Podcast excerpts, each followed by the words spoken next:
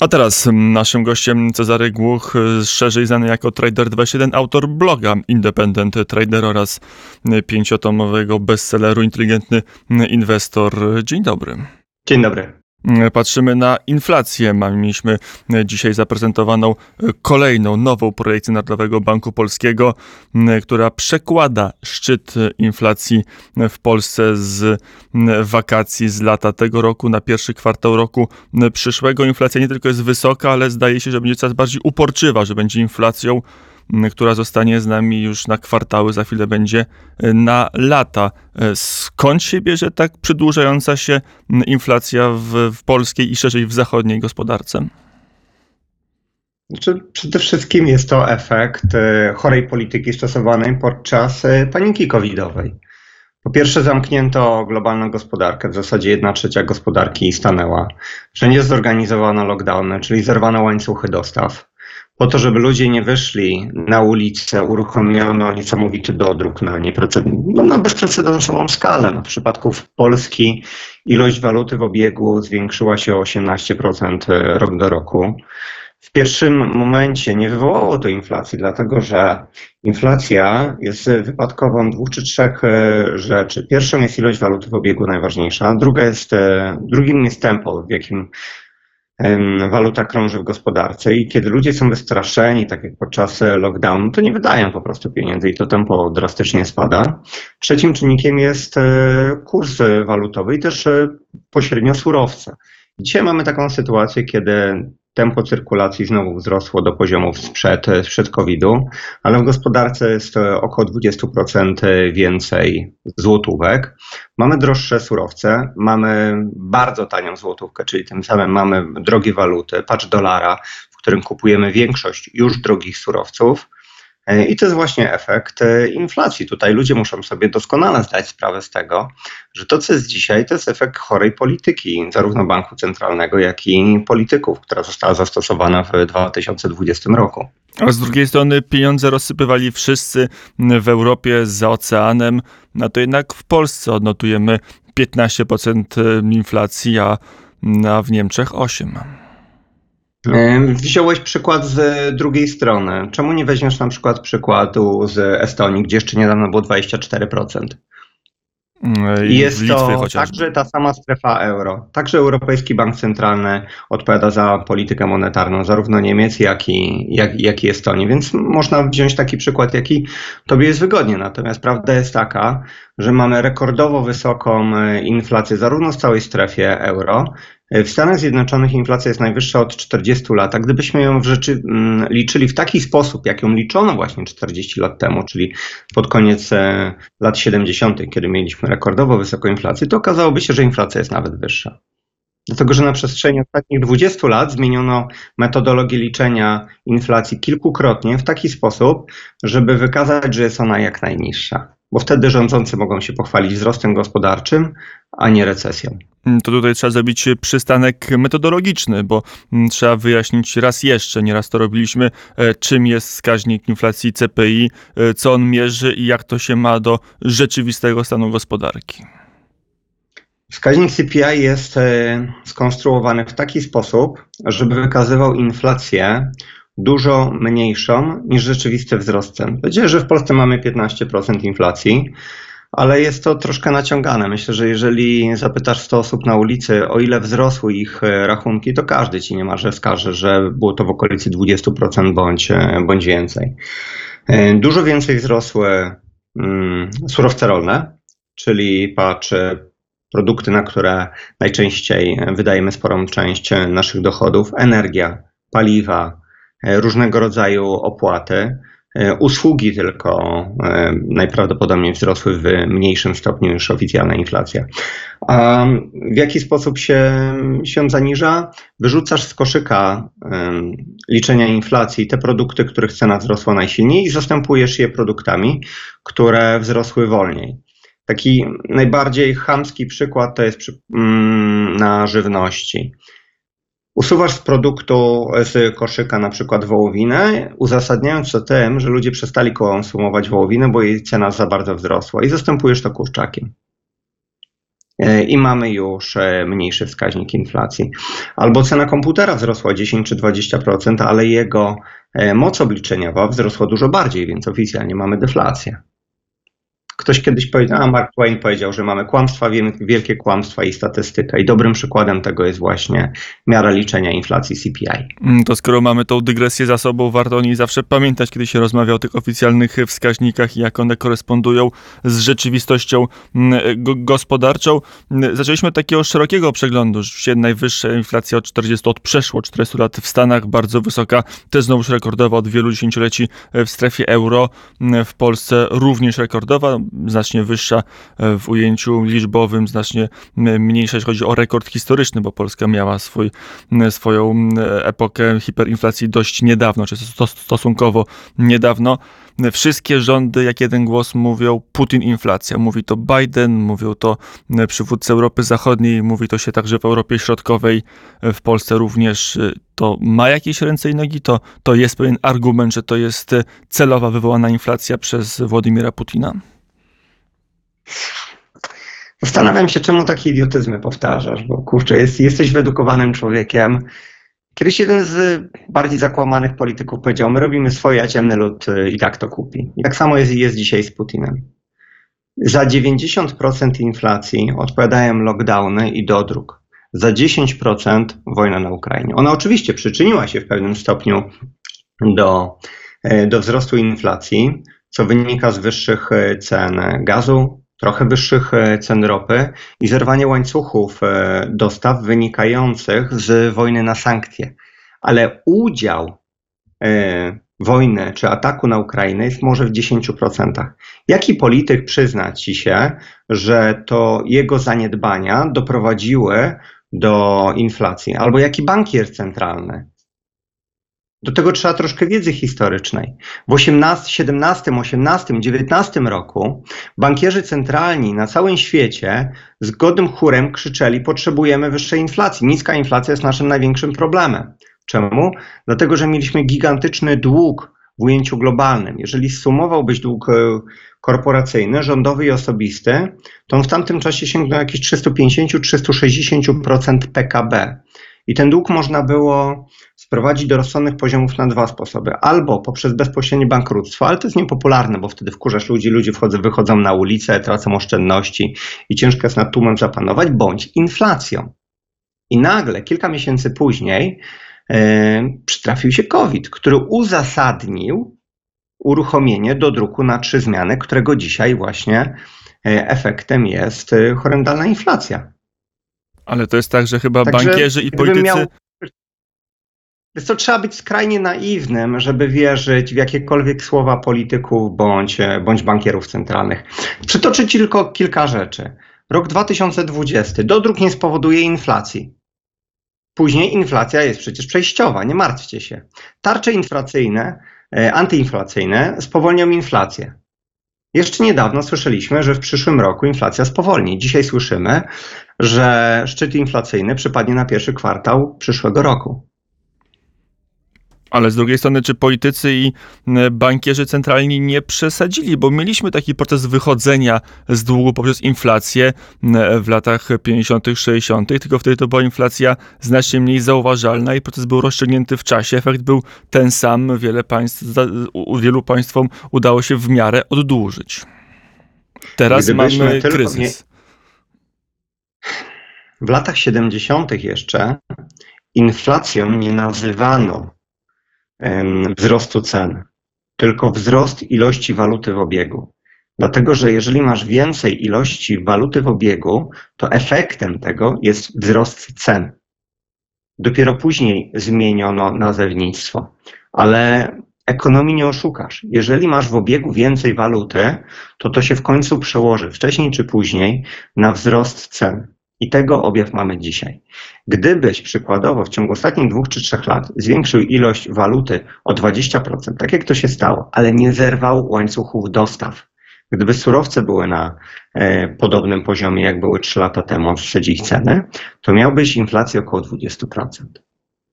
Natomiast dzisiaj to, co jest w Polsce, to jest kumulacja lockdownów, czyli zerwania łańcuchów dostaw, wyeliminowania sporej części konkurencji, dlatego że jak e, zamykasz gospodarkę, to efektem ubocznym jest e, eliminacja małych i średnich przedsiębiorców. E, Im więcej z nich wypada z rynku, tym masz mniejszą podaż produktów i tym samym wyższe ceny. Do tego doszła jeszcze wojna na Ukrainie, która sprawiła, że inwestorzy ostrożnie patrzą na nasz region i tym samym mamy słabą złotówkę. Czyli musimy kupować drogie surowce za drogiego dolara. I to jest skumulowany efekt właśnie inflacji, z którą mamy dzisiaj do czynienia. W Stanach Zjednoczonych też uruchomiono dodruk, dużo większy nawet niż w Polsce, ale tam mamy mocnego dolara i większość e, dolarów rozchodzi się po świecie. Natomiast wszystkie złotówki wydrukowane w Polsce zostają w Polsce i przekładają się właśnie na, na inflację. Dlatego jeżeli chcesz szukać winnego tutaj, to musisz szukać wśród bankierów centralnych, później polityków naszych e, i później musisz szukać za naszą wschodnią granicą. Okej, okay, ale czy NBP rzeczywiście e, miał jakiekolwiek możliwości powstrzymania inflacji? E, mówiono, trzeba było wcześniej ponosić stopy. Nasz NBP broni się. W Czechach podniesiono wcześniej stopy i niewiele to dało. Inflacja jest na tym samym poziomie. Wiesz co, to, to jest tłumaczenie rodem, a, a u was to może no wbiją. Mieliśmy zerowe stopy procentowe w roku 2018 i 2019, ok, minimalnie powyżej zera, ale mieliśmy już 3% inflację. Realny wzrost cen sięgał 4 czy, czy 5% i to był moment na podnoszenie stóp procentowych. Później, kiedy nagle w gospodarkę poprzez typowe rozdawnictwo pompowano kilkanaście procent ekwiwalentu waluty w obiegu, to był moment, żeby bardzo szybko zacząć podnosić stopy procentowe. Ale nikt tego nie zrobił. Czemu? Dlatego, że bank centralny nie jest niezależny. On jest zależny od BIS-u i realizuje globalną politykę dewaluacji zadłużenia, czyli utrzymywania stóp procentowych znacznie powyżej inflacji, jednocześnie wpompowywania kapitału w, w rynek po to, żeby tą inflację utrzymywać. Dlatego, że z punktu widzenia banków centralnych i polityków, pozbycie się zadłużenia właśnie poprzez inflację jest e, najlepszym, co może ich spotkać. Patrzysz, gdzie są dłużnicy, a gdzie są ludzie, którzy mają kapitał. Największym dłużnikiem są rządzący i gigantyczne międzynarodowe korporacje. Ich dług się dewaluuje, ale dług nie znika w magiczny sposób. On jest niczym innym jak transferem majątku od osób, które mają kapitał, do tych, którzy są dłużnikami. Kapitał ma klasa średnia. Więc to od nich tak naprawdę płynie strumień gotówki w kierunku największych dłużników. A gdyby teraz Narodowy Bank Polski zmienił politykę, uznał, że e, polityka dewaluacji jest zbyt kosztowna dla obywateli, dla e, klasy średniej, to e, pan prezes Glapiński ma w rękach takie instrumenty, żeby odwrócić bieg wydarzeń? Oczywiście, on zawsze go ma, ale tego nie użyje. Dlatego, że Glapiński e, jest bardzo blisko powiązany z rządzącą partią, a żadna partia nie chce tracić elektoratu, a taki elektorat by straciła, gdyby Glapiński podniósł stopy procentowe do takiego poziomu, jak chociażby inflacja, czyli do 15%. I nagle by się okazało, że ci wszyscy ludzie, którzy bez zastanowienia zaciągali kredyty, przykładowo hipoteczne, o zmiennej stopie, nagle spłacają nie dwa razy tyle, e, nie dwukrotnie wyższe raty, tylko trzykrotnie. I wtedy może by wyszli na ulicę. Dlatego między innymi Glapiński tego nie zrobi. A powinien? Ale będą musieli to w pewnym momencie zrobić jego następcy, e, żeby zatrzymać e, inflację. No, z drugiej Zobacz, strony... inflacja w kolejnych miesiącach najprawdopodobniej zwolni. Dlatego, że na świecie my już weszliśmy w depresję gospodarczą, tylko póki co jeszcze nikt otwarcie tego nie mówi. W depresji gospodarczej spadają ceny, spada tempo cyrkulacji waluty i inflacja spowolni w ciągu kilku kolejnych miesięcy.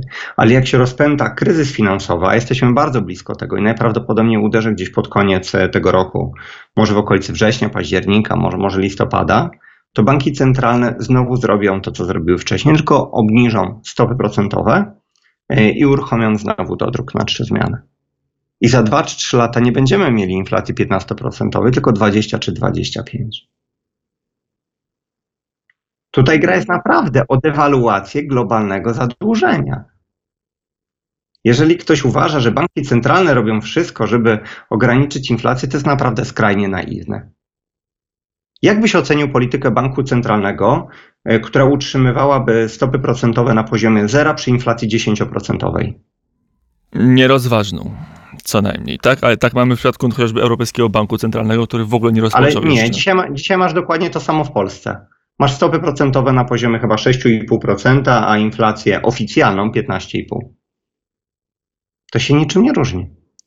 W Polsce masz dzisiaj najniższe w historii realne stopy procentowe, wynoszące jakieś minus 9%. To jest nic innego jak rabunek klasy średniej.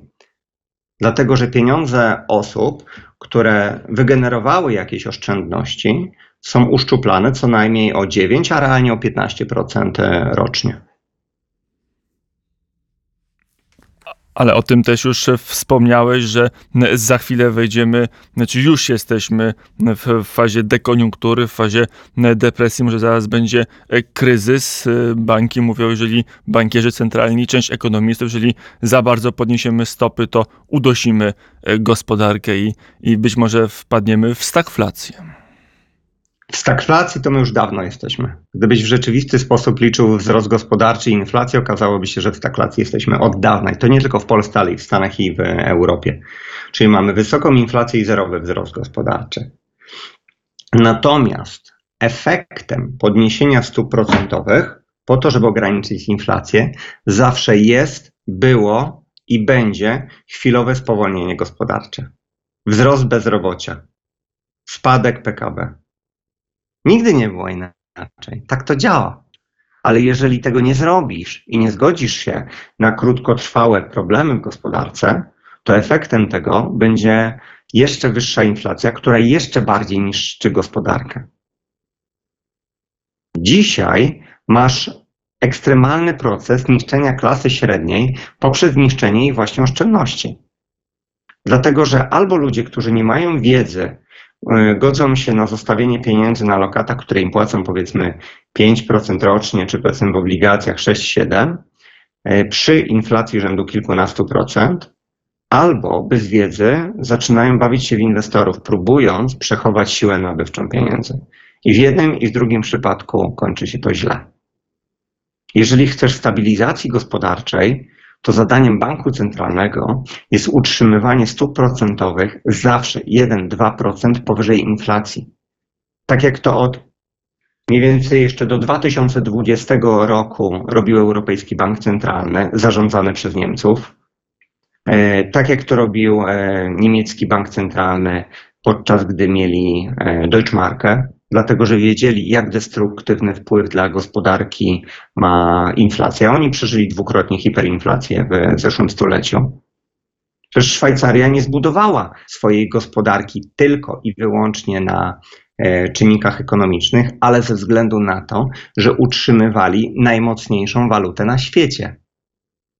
Frank na przestrzeni 80 ostatnich lat umocnił się czterokrotnie względem dolara. Albo można powiedzieć inaczej, że dolar stracił 75% siły nabywczej względem franka. Dlatego, że jeżeli były tylko pierwsze przejawy inflacji, to podnoszono stopy procentowe. I przeciętna osoba mogła na lokatach czy w obligacjach utrzymać siłę nabywczą swoich pieniędzy. W ten sposób budujesz kapitał, a kapitał jest podstawą, czy oszczędności są podstawą do tworzenia miejsc pracy, a nie kredyt. Dzisiaj mamy taką sytuację, gdzie nie ma już do, dobrego rozwiązania. Dzisiaj NBP płaci cenę za zaniedbania z lat 2017-2020. W szczególności 2020, za to, że pozwolili na tak gwałtowny wzrost ilości waluty w obiegu.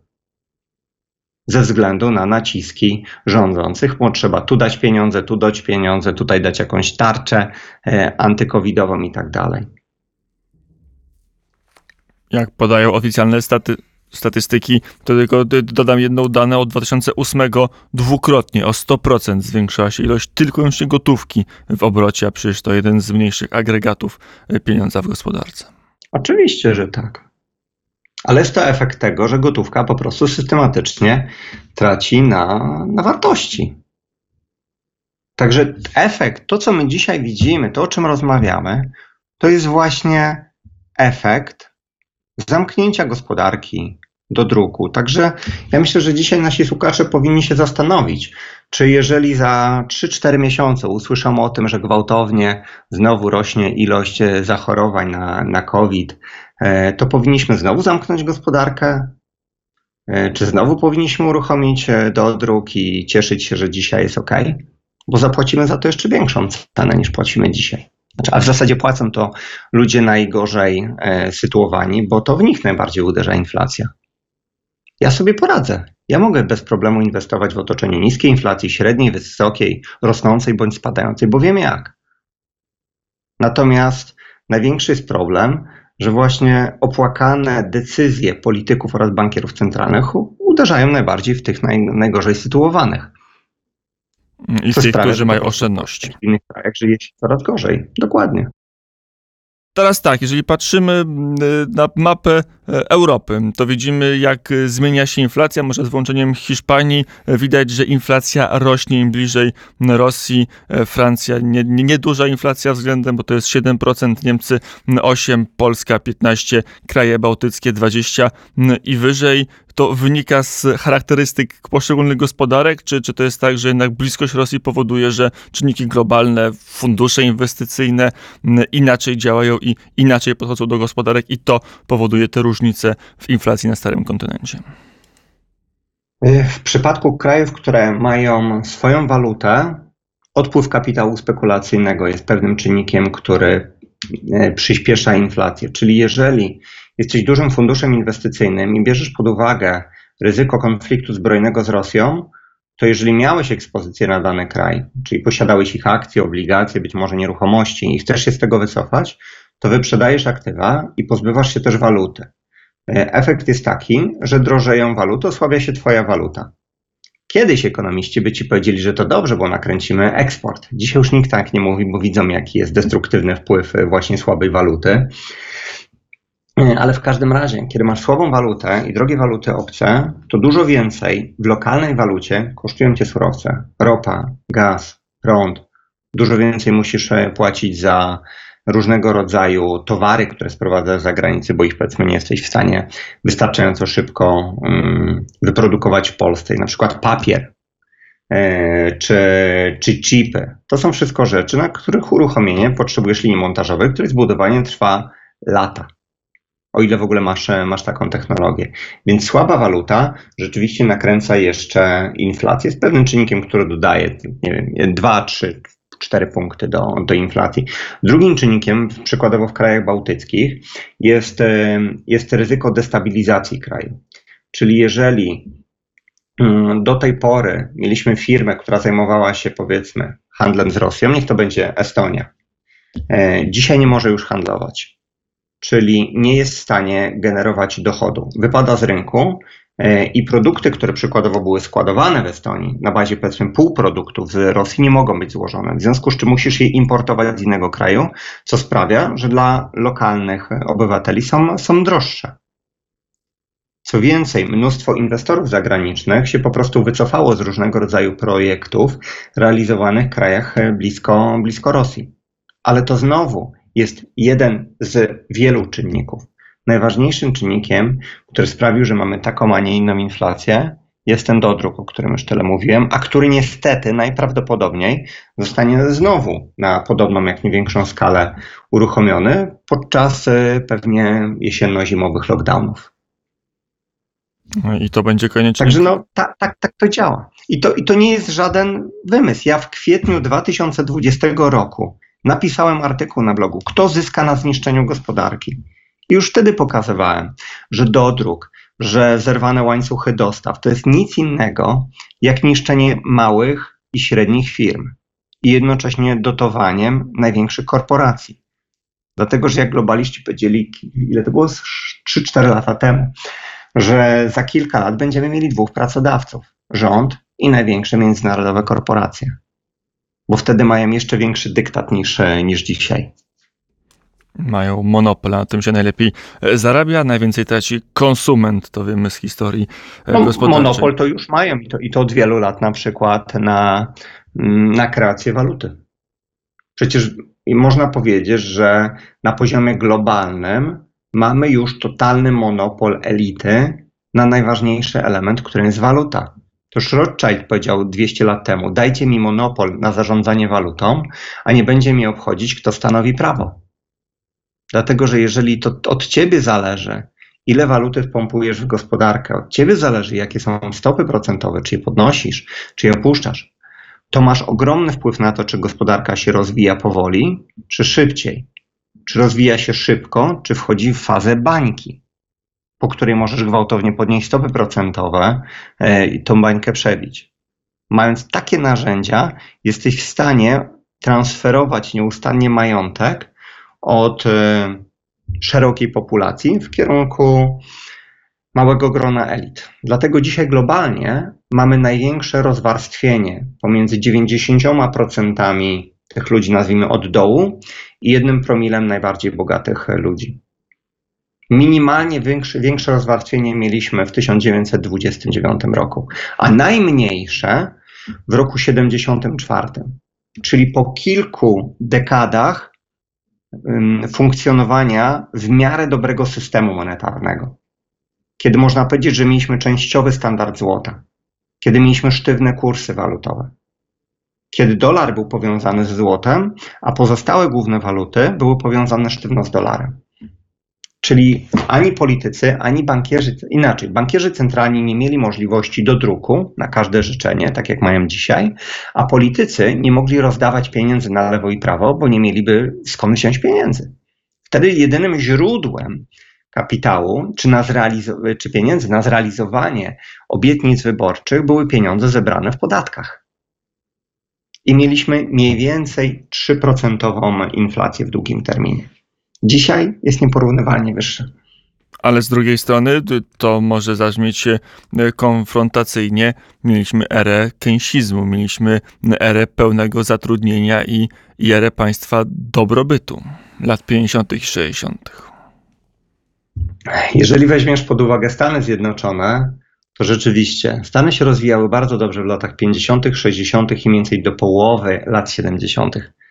Później system walutowy został zniszczony. A gdybyś poczytał dokładnie Keynesa, to stwierdziłbyś, że on się przewraca w grobie, widząc, co wyprawiają dzisiejsi bankierzy centralni. Dzisiaj mamy neokolonializm tak naprawdę na globalną skalę. To jeszcze przejdźmy na sam koniec od tego dużego diapazonu e, gospodarki globalnej do, do takich najprostszych rad, bo w końcu mm, Cezary Głuch to Trader 21, osoba, która powszechnie doradza, jak inwestować. Mm, to jest z reguły tak, że za tego typu porady trzeba jakoś tam się ułożyć, ale na potrzeby Radia Wnet może jakaś krótka, prosta rada dla tych, którzy jeszcze mają trochę oszczędności i myślą, co zrobić, żeby całkowicie one nie wyparowały. Wiesz co, my moglibyśmy godzinami rozmawiać, to, to jest zbyt rozległy temat. Pierwsza rzecz, to jest ludzie muszą się za, no, zacząć wreszcie edukować. Ja nigdy nie zainwestowałem ani grosza w aktywo, którego nie znałem. Więc wiedza to jest, e, to jest podstawa. Owszem, jest portfel tradera, gdzie ludzie mogą kopiować e, moje ruchy i wychodzą na tym, powiedziałbym, bardzo dobrze na tle E, czy to polskie giełdy, czy to giełdy amerykańskie, czy to innych e, wiem, grup surowcowych. Ale do tego przede wszystkim trzeba wiedzy. A ta wiedza jest na blogu. Na blogu masz właśnie 1200, 1500 artykułów darmowych. To na blogu były takie artykuły właśnie w kwietniu 2020 roku, gdzie pisałem o tym, jak inflacja uderzy we wszystkie kraje. Myślałem, że dojdziemy w Polsce do 10%. Nie myślałem o, o 15%. Ale pozostałe rzeczy się sprawdziły. Tak samo w książce, którą pisałem w 2019 roku, pisałem, że czeka nas stagflacja, bo był to efekt jedynej możliwej drogi banków centralnych, czyli do druku. A dodruk był potrzebny po to, żeby rozpocząć erę dewaluacji zadłużenia, które sięgnęło niestety takich poziomów, że no, może inaczej, były to najwyższe poziomy po prostu w historii. Także ja mógłbym Ci powiedzieć, że, że mam kapitał w metalach szlachetnych, mam w surowcach, mam w tanich rynkach akcji. Ale ludzie muszą rozumieć, że jeżeli inwestujesz złoto, to ze względu na silne negatywne rzeczywiste stopy procentowe. Muszą wiedzieć, że złoto nie rośnie liniowo. Muszą wiedzieć, że w 2021 roku złoto w ujęciu dolarowym stało w miejscu, dlatego że zrobiło gigantyczny skok w 19 i 20. W 19 nie było do druku, ale ludzie tacy jak ja wiedzieli, że dodruk to już jest tylko kwestia czasu, bo się załamywał rynek e, repo. Ale to nie jest wszystko tak skomplikowane, jak się wydaje. Chyba tyle. Teraz absolutnie mógłbym tylko dodać, że byłbym bardzo ostrożny z inwestowaniem, bo widząc, jak jest wysysana płynność, może inaczej, większość rynków kapitałowych jest uzależniona silnie od dodruku. E, Dzisiaj ten dodruk jest wysysany, podobnie jak się stało w 2018 roku. Więc ja tak naprawdę od listopada zeszłego roku zdecydowanie więcej sprzedaję aktywów niż kupuję. Gotówki mam 20 kilka procent, bo uważam, że przed nami jeszcze większe spadki. Ja nie wiem, czy na przykład za 3, za 4 miesiące do nich dojdzie, czy może za pół roku. I nie wiem też, czy wtedy na przykład obkupię się w tanie spółki value, czy może dokupię jeszcze więcej surowców, może węgiel, może uran, którego tak czy tak już mam sporo. Nie wiem też, kiedy dokładnie wrócę na rynek kryptowalut, ale na pewno wrócę, a nie jestem na nim od około roku. Bo widziałem mnóstwo zagrożeń, ale żeby te zagrożenia widzieć, żeby je rozumieć, to musisz po prostu mieć pewną wiedzę. Bo jeżeli nie masz wiedzy, to w takich momentach jak dzisiaj psycha ci, ci siądzie. Bo to też trzeba mieć odporną psychikę, jak się patrzy, co się dzieje na rynkach.